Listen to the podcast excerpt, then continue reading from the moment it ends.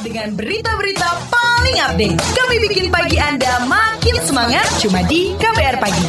Kita keliling Indonesia dulu di WhatsApp Indonesia. Kita awali dari Jakarta ya. Aliansi Jurnalis Indonesia atau AJI meminta Dewan Pers untuk turut serta mengambil sikap dalam kasus pencopotan struktur keredaksian pers mahasiswa Universitas Sumatera Utara oleh rektornya. Selengkapnya bersama reporter KBR Dwi Renjani. Selamat pagi Dwi. Selamat pagi. Aliansi Jurnalis Independen atau AJI meminta Dewan Pers untuk turut serta mengambil sikap dalam kasus pencopotan struktur keredaksian pers mahasiswa Universitas Sumatera Utara oleh rektornya Runtung Sitepu. Menurut Ketua Haji Medan, Liston Damanik, pemadaman situs berita suarausu.com dan pencopotan anggota redaksinya karena telah mengupload cerpen tentang LGBT dianggap berlebihan. Menurut Liston, seharusnya pihak kampus melakukan pendekatan kepada yang bersangkutan bukan malah mengambil sikap tidak bijak. Sebelumnya, kata Liston, Aji Medan juga sudah mengeluarkan petisi agar rektor membuka kembali situs berita suarausu.com dan meminta Dewan Pers untuk turun tangan dalam masalah ini.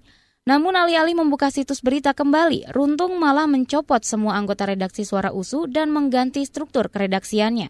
Menanggapi hal itu, anggota Dewan Pers Henry Bangun menyayangkan sikap rektorat. Meski demikian, kata dia, sikap yang diambil menjadi keputusan kampus karena pers mahasiswa berada di bawah rektorat. Namun menurut Henry, sebuah cerpen yang merupakan karya fiksi seharusnya tidak lantas diinterpretasikan sebagai ajakan atau publikasi suatu golongan. Demikian saya Dwi Renjani melaporkan untuk KBR. Terima kasih Dwi Renjani. Selanjutnya kita ke Kebumen.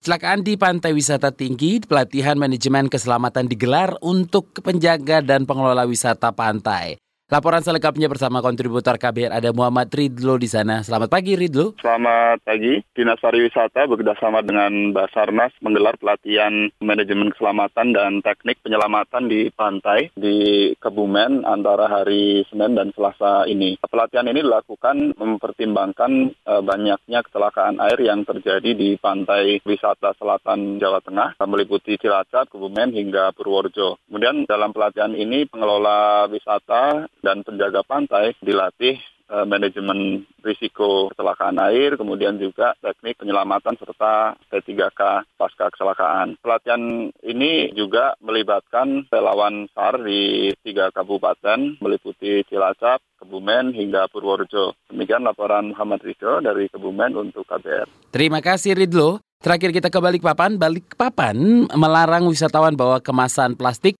masuk area wisata alam. Selengkapnya bersama kontributor KBR Teddy Rumengan, selamat pagi. Selamat pagi, pemerintah kota Balikpapan melarang wisatawan yang masuk ke area wisata alam seperti kebun raya, mangrove center, hutan lindung sungai Wain, membawa produk plastik kemasan khususnya yang sekali pakai. Kepala Dinas Lingkungan Hidup Kota Balikpapan, Suryanto mengatakan larangan itu menjadi bagian dari setelah mulai diterapkannya peraturan daerah nomor 1 tahun 2019 tentang pengurangan produk kemasan plastik sekali pakai. Sejak 2018, pemerintah kota Balikpapan juga telah melarang penggunaan penggunaan botol-botol plastik maupun sedotan di kantor-kantor instansi pemerintahan lingkungan pendidikan maupun kantor swasta. Hingga kini sudah mampu mengurangi sampah plastik sekitar 70 ton per bulan, khususnya di pusat-pusat perbelanjaan maupun toko modern sejak diterbitkannya perwali pengurangan penggunaan kantong plastik 2018 lalu. Demikian Teddy Rumengan melaporkan dari Balikpapan.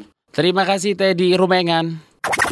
KBR, inspiratif, terpercaya.